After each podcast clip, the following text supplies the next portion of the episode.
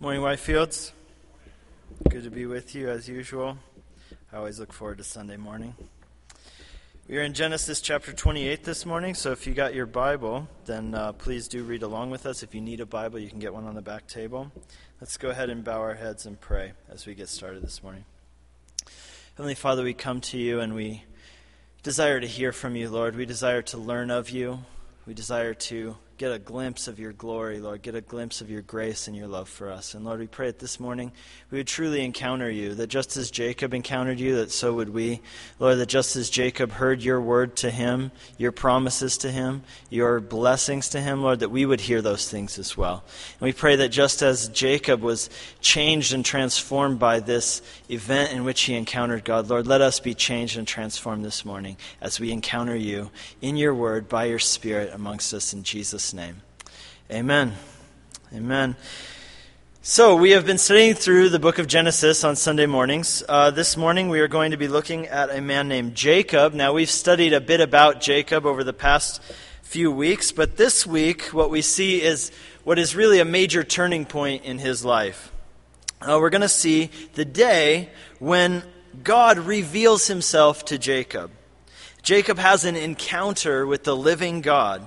And this is going to be a defining moment in his life, right? This is going to be a moment in which his life takes a whole new trajectory, in which his life goes in a whole new direction after this. And maybe some of you can relate to that. Maybe there have been moments in your life which were definitive for you. Uh, they change the course of your life. I know for me personally, I have had moments like that. They've been defining moments in my life. They've been turning points. They've been experiences which defined the course that my life took. Um, you know, and of course, probably the most defining moment of my life was when, as a young person, I had an encounter with God. I wasn't looking for God, but God was pursuing me.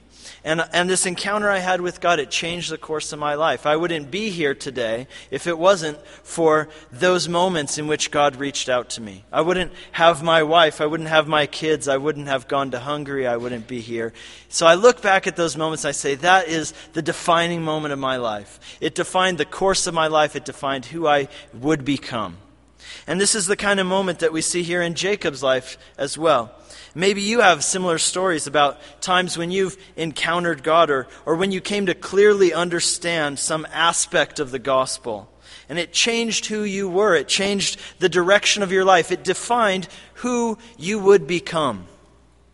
And maybe there's others of you here today, and you say, well, you know, that does not sound familiar to me at all. Uh, I've never had one of those defining moments in my life where God spoke to me or revealed himself to me, and I was that affected by it. Well, if that's you, then I pray that you would encounter God in such a way. You know, that, that you would have such a moment, that you would get such a glimpse of how much He loves you, who He is, that you would understand the gospel and that it would so profoundly affect your life that it changes the whole trajectory of your future. So, as we study this story, I want to consider the implications of it because I really believe that God has something to say to every one of us who's here today through this story. So, here's how I'd like to break it down. What I'd like you to see in this story is a picture of the grace of God. A picture of the grace of God. Grace is defined as undeserved, unearned, unmerited favor. And there are four aspects of God's grace towards us that we can see in this story. Number one, God pursues us. That's the first thing we see. The next thing we see that's God's grace is that God, by His grace, transforms us. Next, we see that God, it's His grace that He blesses us. And then finally, fourthly, uh, God is patient with us. That's also His grace. So, four aspects of God's grace He pursues, He transforms, He blesses, and He is patient. So, let's look at the first of these. Number one, God pursues. Here's what's going on in our story, just to get you up to speed. We've got two brothers, Jacob and Esau. They're twins, but they couldn't be more different. They are like night and day, right? Their father is Isaac, their grandfather is Abraham. Abraham is the man to whom God, you know, gave a promise. He called him to be the father of a new nation, a nation that would be governed by God, a nation that would be ruled by God. In fact, that's what their name means. Israel, it means ruled by God. Through this nation, God is going to make himself known to the world. Through this nation, God is actually going to come to the world by becoming a man so that he can redeem us from the curse of sin. You see, what we've seen in Genesis so far is this the fundamental problem with the world we live in is the curse of sin. Right? God created the world good and perfect, but then what happened, right? Sin entered the world, and along with sin came the curse of sin, which is death. And we see that manifested in so many ways. Uh, all of creation has been permeated by this curse. You know, we ourselves, we are born under this curse. It's a reality that we have to deal with, that we have to face every day of our lives. We see and experience the, the effects of this curse every day. You know, as a result of the curse, what happens? People are alienated from God.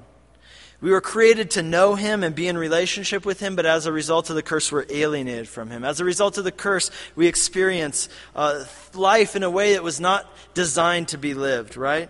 We experience pain and sickness and death and disorder and, and there's evil and there's violence. And as human beings, we have this sense that the way that things are, the world that we live in, there's something that's not right about it. This isn't the way that it's supposed to be. We have this sense that something's not right. There's something wrong with the world we live in. In fact, there's even something wrong with us. We have this sense about that.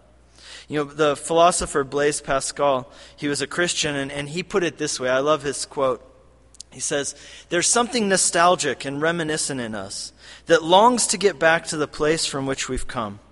And that is because we came from perfection and we were made for perfection. And that's why we have this sort of lingering memory of it. Therefore, we long to return to that place where everything is as God intended it to be. In Genesis 3, right at the beginning of the Bible, right after we read about how sin entered the world, God comes on the scene and God speaks. And he announces that he has a plan to redeem the world and bring us back to that original intention for creation, to put an end to the curse of sin and death. And he says that the, the way he'll do that, there's going to be a man who's going to come. He's going to be like no other man who's ever lived because this man will be the seed of a woman, but not of a man. And when this man comes, he will crush the head of Satan and put an end to the curse of sin and death. And so from that point on, from Genesis 3, right, the narrative of the Bible is focused on bringing us to this man, taking us to this man, revealing this man, the Redeemer, the Messiah, the Savior. And as we go on through the narrative of the Bible, what happens is that more and more is revealed to us about this man, the one we're expectantly waiting for. And what we come to find out in the course of the narrative is that, in fact, the one that we are expectingly waiting for, right, the one who is the hope of salvation and, and redemption for humanity and creation, the one who's going to redeem us from the curse of sin and death, he is none other than God Himself. He is God who is going to come in, He's going to come down to us. And so, Abraham, right, he's called to be the father of a new nation through whom God is going to enter into human history and reveal himself to the world. And so, Abraham has a son named Isaac, and Isaac becomes the heir. He, Abraham passes the torch on to him when Abraham passes away. And then Isaac has two sons, Esau and Jacob. Now, which of these boys is going to carry on the family line that becomes the great nation that leads to the Messiah? The tradition of that day was that the older would inherit the birthright and, and become the head of the family when the father passed away. But God, before these boys were ever born, He spoke and He said, I have sovereignly chosen that Jacob, Although he's the younger son, although it's not the custom of the day, Jacob is going to be the one who will receive the blessing and the birthright, even though he's the younger son. But Isaac, he didn't like that idea, right? Isaac loved Esau more than Jacob. He played favorites as a parent.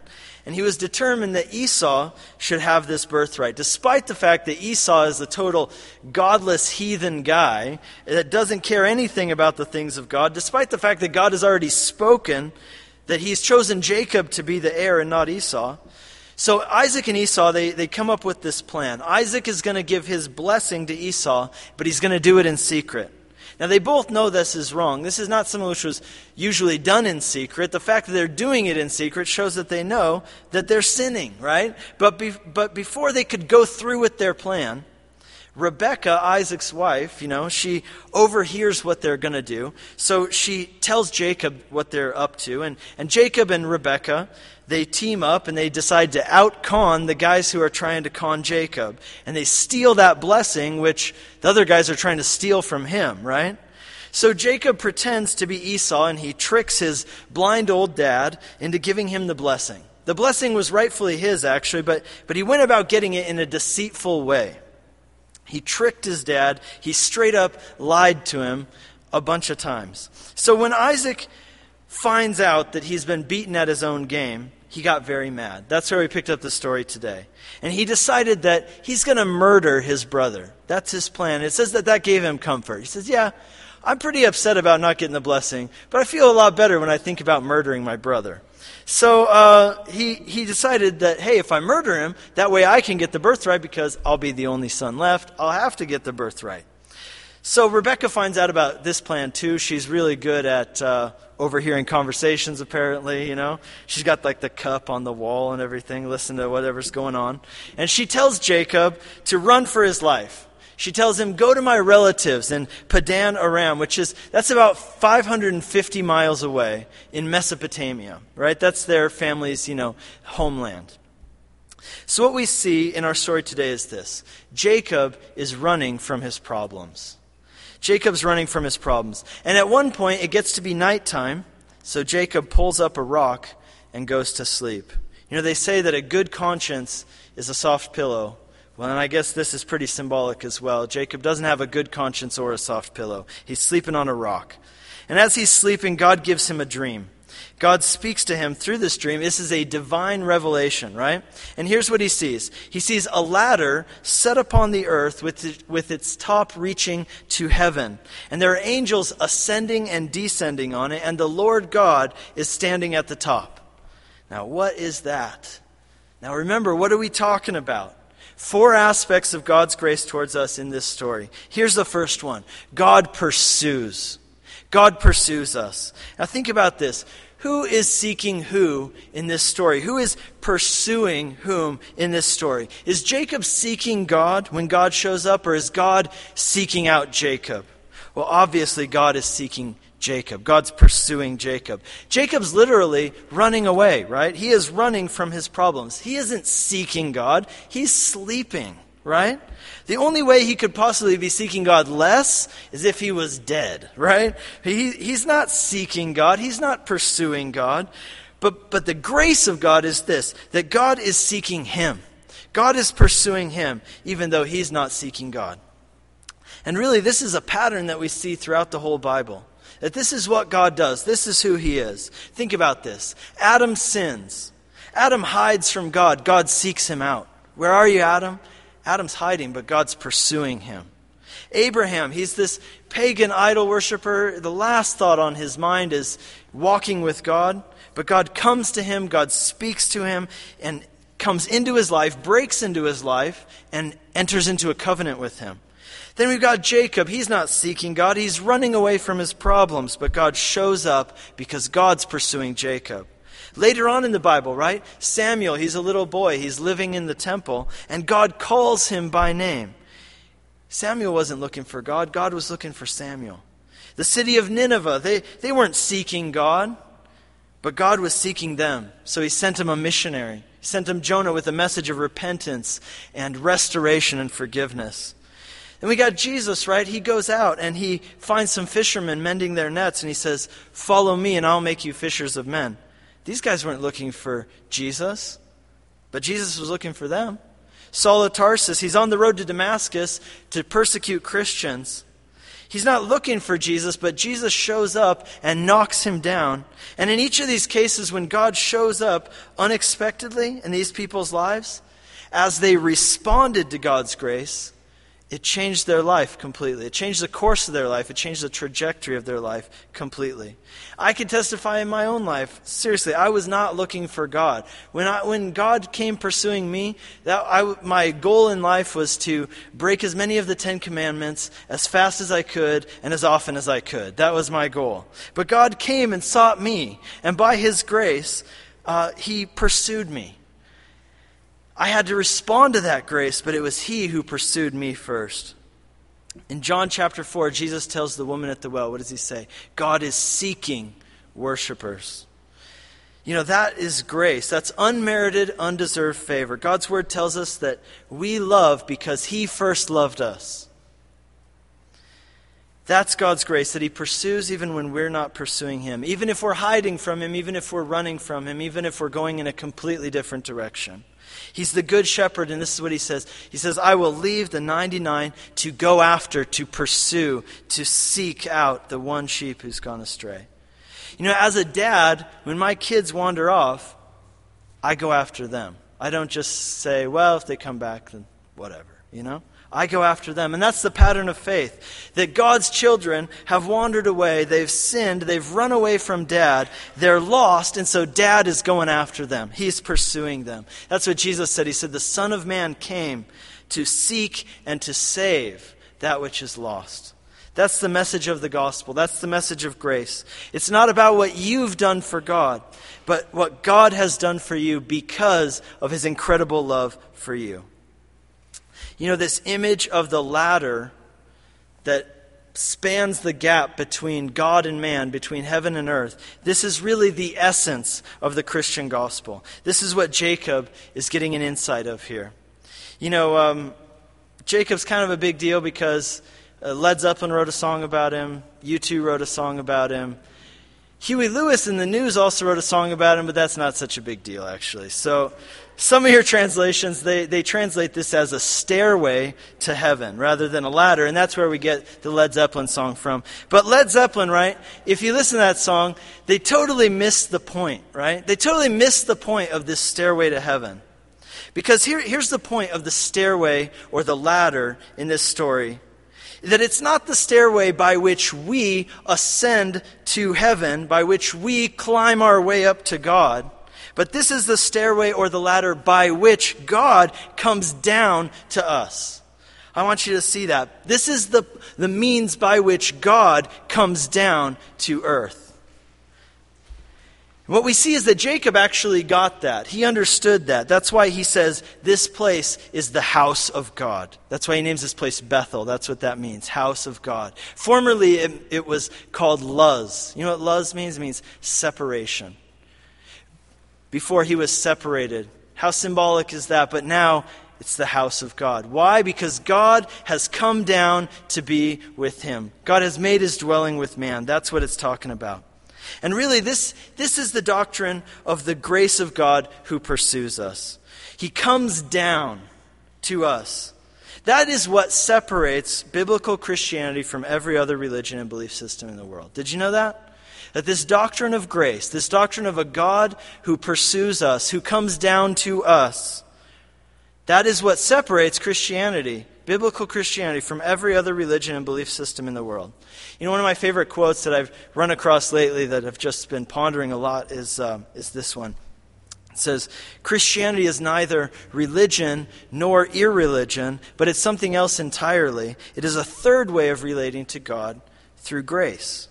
Because the essence of every other religion is this God is up here, you are down here, and if you want to ascend to God, well, then you've got to put in some major work, dude. You've got to work hard. So follow these rules. Be good, be moral, make a pilgrimage, be reincarnated, go to purgatory, do penance. And if you do all these things perfectly, then maybe, maybe you can earn his favor. Then maybe you can work your way up to God. Then maybe you can take hold of those blessings if you climb that ladder, if you climb that stairway to heaven then you can earn his blessings in your life. If you do it, then you can earn it. Now, that's the opposite of the gospel. Right? The gospel says that you could never earn God's favor. Never. You could never earn God's blessing. You could never earn eternal life. But if you will accept them, then God will give you all these things in Christ freely. You know, some Christians, they, they, they practice a form of Christianity which denies the gospel in a sense. It denies grace. They think that Christianity is like any other religion out there that's based on working your way up to God and earning things from God. As if God is in heaven, as if He's saying this Hey, here's a ladder. Now go on, climb like crazy. See if you can make it up to me. Hell's hot, so don't mess it up and don't slip. Oh, and by the way, the ladder's covered in grease, so good luck. Now, that's not the gospel, right? Listen to what Paul the Apostle says in Romans 10. He says this the righteousness based on, based on faith says, Do not say in your heart, Who will ascend into heaven? Or who will descend into the abyss? But what does it say? The word is near you. It is in your mouth and in your heart. That is the word of faith that we proclaim. Because if you confess with your mouth that Jesus is Lord and believe in your heart that God raised him from the dead, you will be saved. Paul is making the same point. You don't work your way to God in order to receive His grace because God has come to you. You don't have to work to earn the grace of God, to merit it, you just respond to it. You know, this ladder is not the ladder by which we ascend to God. This is the ladder by which God comes down to us. This is the reverse of Babylonian religion. Right? Maybe you remember back to Genesis chapter 11. The Babylonians believed that they could ascend to God by building a tower that would reach to the heavens.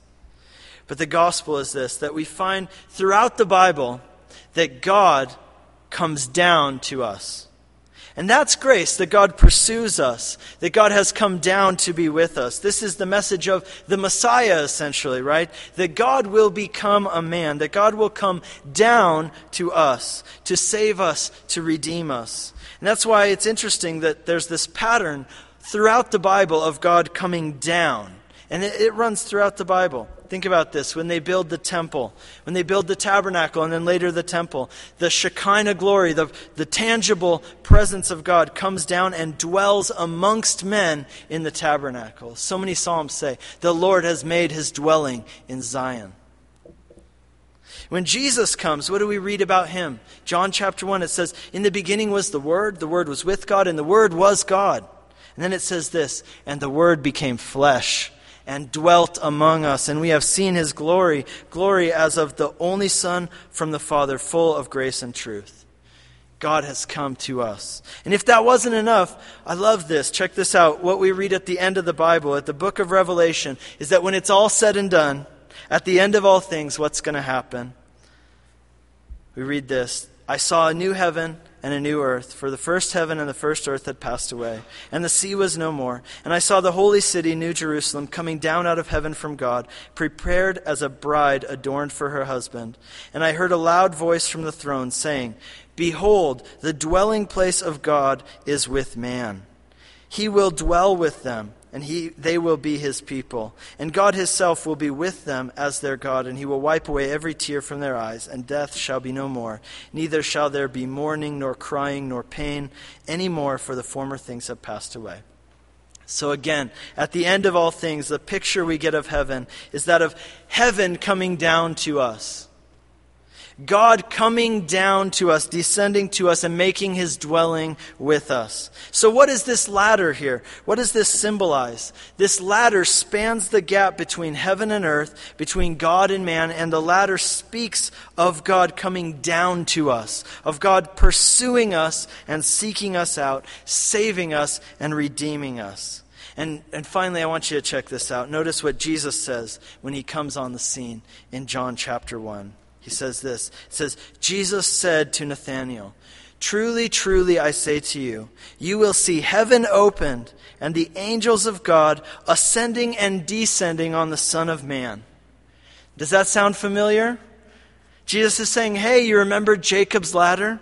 You weren't sure what that was all about, right? I am Jacob's ladder. I am the bridge that spans the gap between heaven and earth. I am the bridge that spans the gap between God and man. I am God come down to earth to seek and to save that which was lost. Isn't that incredible? I love that. Isn't it amazing that God pursues us? That we don't have to ascend to Him because we'd never be able to, right? But by His grace, He pursues us. And that is the essence of the gospel. That is good news. Secondly, we see the grace of God. Another aspect God transforms. God transforms us. The second aspect of God's grace we see in the story, he transforms us. God speaks to Jacob in this dream, and he says, I am the God of Abraham and the God of Isaac. And then, if you notice at the end of the chapter, what happens? Isaac says, The Lord shall be my God. God, by his grace, he transforms Jacob. He makes him into the person he wants him to be. See, God chose Jacob to be the next patriarch. We see, we see God's wisdom in that, right? Because Esau, really, he's this total heathen, godless meathead, right? But nonetheless, God gets Jacob, which isn't that great. It's like, well, you can have this guy who hates God and he's a meathead, or, or you can have Jacob. Well, Jacob's really the only choice. God already chose him. So he's kind of locked in. He's stuck with them. Jacob's not much of a catch. He's not really a shining star. He's not like the guy that anybody aspires to be like, right? Think about Jacob's resume. Think about Jacob goes in for, he, he writes his resume. What's it going to say? Oh, well, I'm over 50. I live at home uh, with mom and dad. I've never been married. My best friend is my mom. My skills are uh, baking and lying and stealing and tricking people. Oh, and by the way, I'm really good at tricking old people who are blind. That's my specialty. I have experience in that field. This is the resume of the guy that God has chosen to be the next patriarch. Good luck, man. He's locked in. He can't interview any more candidates. It doesn't work that way. This is it. This is what you got to work with. So, what's God going to do? Well, here's what God's going to do He's going to transform Jacob from being Jacob into being Israel, right? From being a, a wussy, trickster, deceitful type of guy to being a godly patriarch. Now that's grace. The next few chapters of Genesis are all about how God intervenes in Jacob's life. God comes into his life and transforms him from being a crooked guy into being a godly man. God works in his life and takes him from being Jacob, which means deceiver, and changes him into such a different person that he needs a new name. His new name is Israel, ruled by God. And the transformation from Jacob to Israel, from a cowardly con man to a godly patriarch, it begins here, where God takes a hold of Jacob's heart. See, at this point in his life, Jacob is still borrowing the faith of his parents, but he doesn't have his own relationship with God. And that's what changes in this chapter. In this chapter, God goes from being the God of Abraham and Isaac, Jacob's fathers, to being the God of Abraham, Isaac, and Jacob. You know, for young people who grow up in, in believing families, um, what, what can often happen is that they find themselves in the same position that Jacob's in right now. And uh, at, at, some point, they realize they can't continue to borrow the faith of their parents. They have to make this transition from borrowing the faith of their parents to having their own faith, their own relationship with God. You know, statistics show that the age group which is most absent from churches is ages 18 through 35. Because what will often happen is that mom and dad are believers, and, uh, you know, they make junior and juniorette or whatever you call the girl, I don't know, read the Bible and to pray and go to church. And then they graduate from youth group and they leave home for the first time. And, and what happens, they, they find themselves in a crisis of faith where they, they start to think, well, now no one's making me go to church anymore. So I need to think through what do I actually believe? I'm not sure what I actually believe. I know what my mom and dad believed, but I'm not sure that that's what I believe. You know, statistically, this is the big gap that's absent from churches. Young people who are out of the house for the first time and haven't figured out their own faith yet. That's where Jacob's at at this point. He, he's out of the house for the first time. He's kind of late in the game, you know, he's in his 50s, but, but he's on his own now, and he's having to become his own man. He's having to grow up, and, and he's having to get his own faith. He's got to have his own relationship with God based on his own encounter with God. You know, God can, cannot only remain the God of his fathers. God can't just remain the God of Abraham and Isaac, he has to also become the God of Jacob. You know, in the book of Deuteronomy, the book of Deuteronomy essentially, right, is a long speech that Moses gave to the children of Israel at the end of their time of wandering in the wilderness. When that new generation was, was ready to move into the promised land and take hold of what God had promised them. And one of the most interesting things as you read through Deuteronomy is this phrase that's repeated over and over The Lord your God. The Lord your God. Right? That's a second person, single, possessive, right? I mean, it's not all y'all's God, but it's your God, you personally, right? It's repeated over and over. The Lord, your God. And, and, that's different than a lot of other places in the, in the Torah where God is referred to as the God of Abraham, Isaac, and Jacob, or the God of your fathers. And the reason is that Moses is emphasizing to this new generation that's going to enter the promised land, he's telling them, it isn't enough that God be the God of your ancestors. It's not enough that He was the God of your ancestors, that He brought them out of Egypt. Now He has to be your God, personally. And as parents, you know, we, we will do well to encourage our kids to, to work through those things before they get out of the house. You know, uh, having a teenager myself, you know, this is something I want to be sure of that I don't just baptize them when they make a confession of faith as a youth, and then just assume that they're all set and ready to go, and we don't have anything to worry about. You know, I want to do everything I can to make sure that my kids learn to own their own faith, to have their own relationship with God, to have their own experiences with God, and not just borrow uh, mine or yours. So notice this before we move on. One last thing. God doesn't pursue Jacob because Jacob is desirable. That's not why God pursues him. But God, rather, God pursues Jacob in order to make him desirable. He doesn't pursue him because he is desirable, he pursues him to, in order to make him someone who's desirable.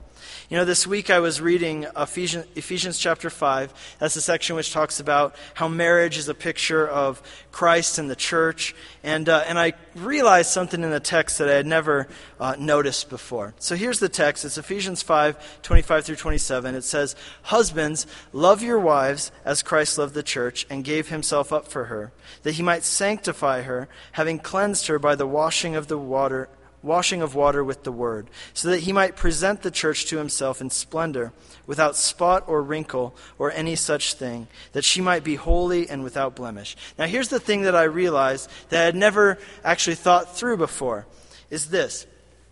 Christ does not love his bride because she is lovely. Christ loves his bride in order to make her lovely.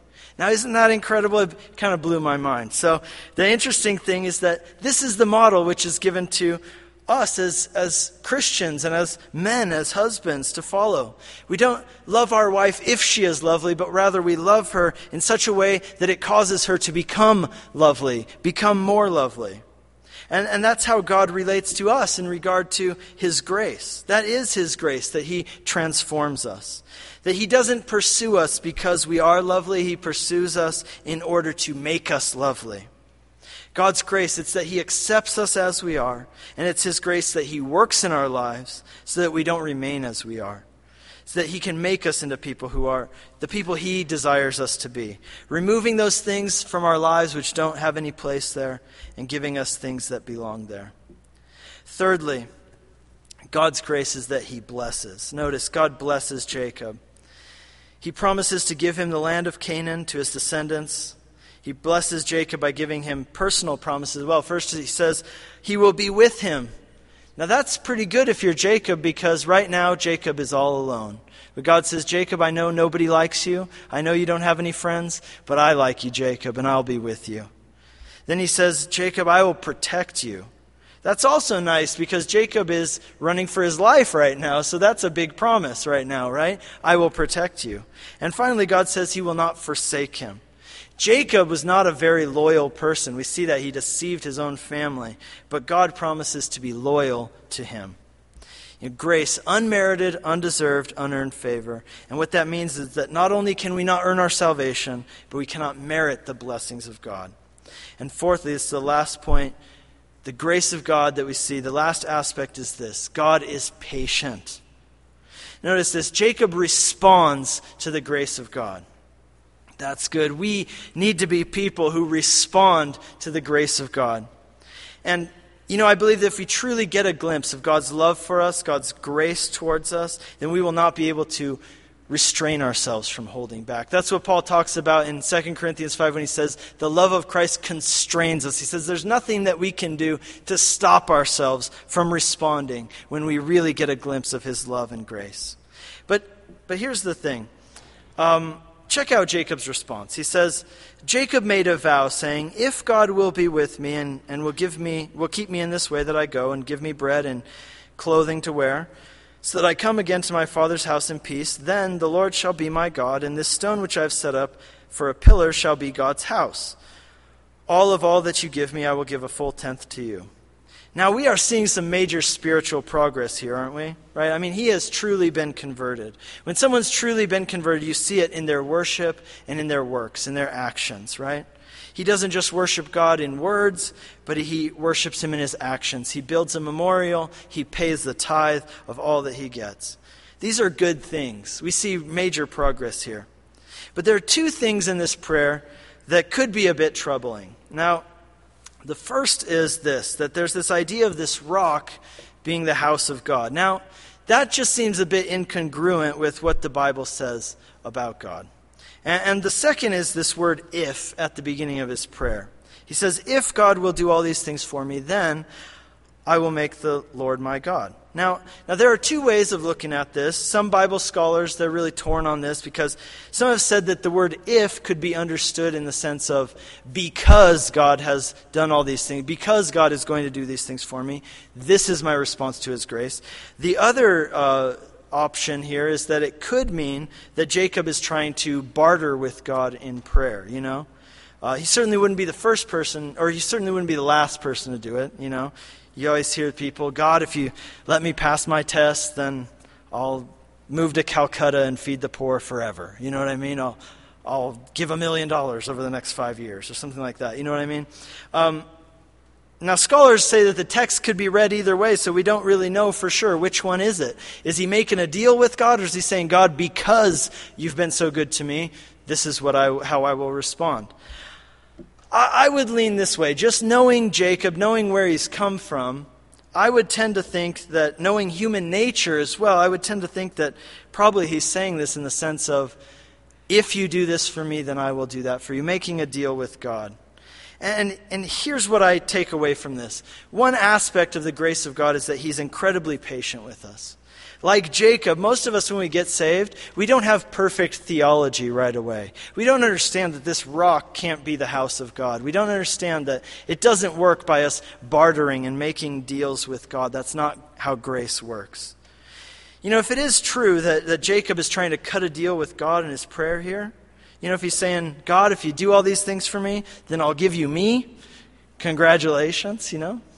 You get me, and I'll give you 50 bucks, you know. He, he, he certainly wouldn't be the first person in history to do that, to try to barter with God in prayer, to try to make a deal with God by promising to give God something that, um, you know, if, if God would do something for them. So remember, this is Jacob's first day of walking with God.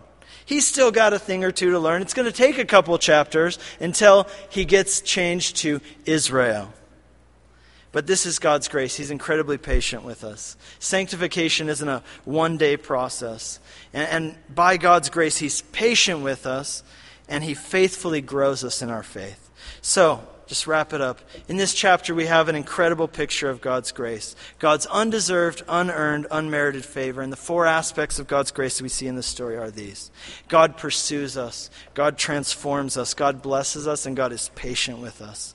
So let us therefore be people who respond to the grace of God like Jacob did in worship, in our actions, in lives that take a whole new course because we've encountered the grace of God.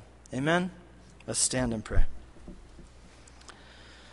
Heavenly Father, we thank you for your grace. Lord, we thank you that you don't say, hey, here's a ladder, climb your way up to me, but Lord, you say, here's a ladder, and I am coming down to you.